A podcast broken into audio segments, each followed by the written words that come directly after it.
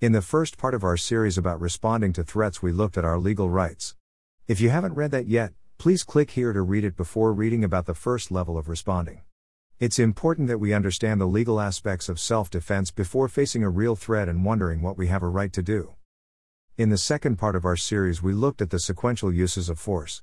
This is where we respond to threats based on the force threat we face. We move now to threat and response level 1. Threat and response level 1. Threat level 1 is a low level visual or verbal threat, for example, stranger inviting child to come with them, name calling, verbal bullying. Response level 1 should be reasonable in light of the threat.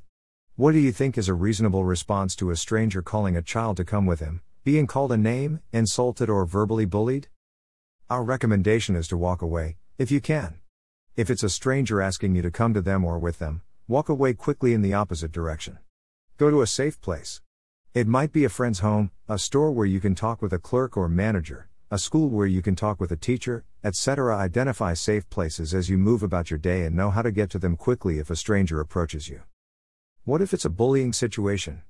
As much as you might want to respond verbally, we recommend against that. Ignore the bully as much as you can. If you respond by calling the other person a name or insulting them, at least three things could come from it. 1.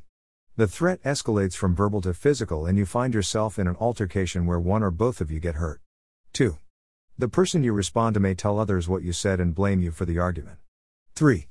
Even if your response doesn't lead to a fight or blame, you have allowed another person to cause you to act in a manner that is not the Christian example you want to live before others. It's best to walk away from low level verbal threats. However, that doesn't mean you don't tell someone about it. If a stranger asks you to go with him or her, walk away and tell an adult, for example, parent, teacher. If someone bullies you verbally, walk away and tell an adult, for example, parent, Teacher. You don't have to deal with these problems alone.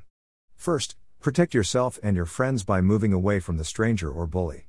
Second, let a trusted adult know about it so they can determine the best next step to take.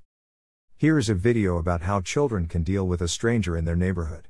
Since the stranger does not physically approach the children, the response level is still level 1.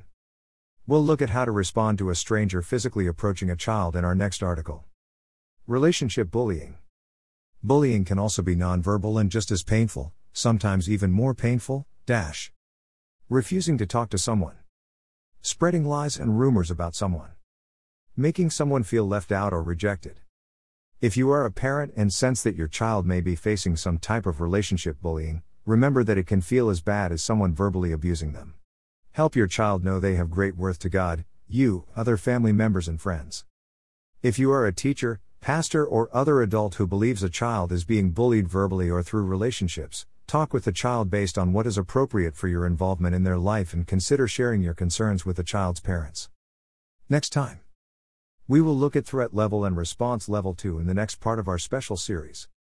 Join our Grace Martial Arts Facebook community. Copyright Grace Martial Arts 1990 to 2019.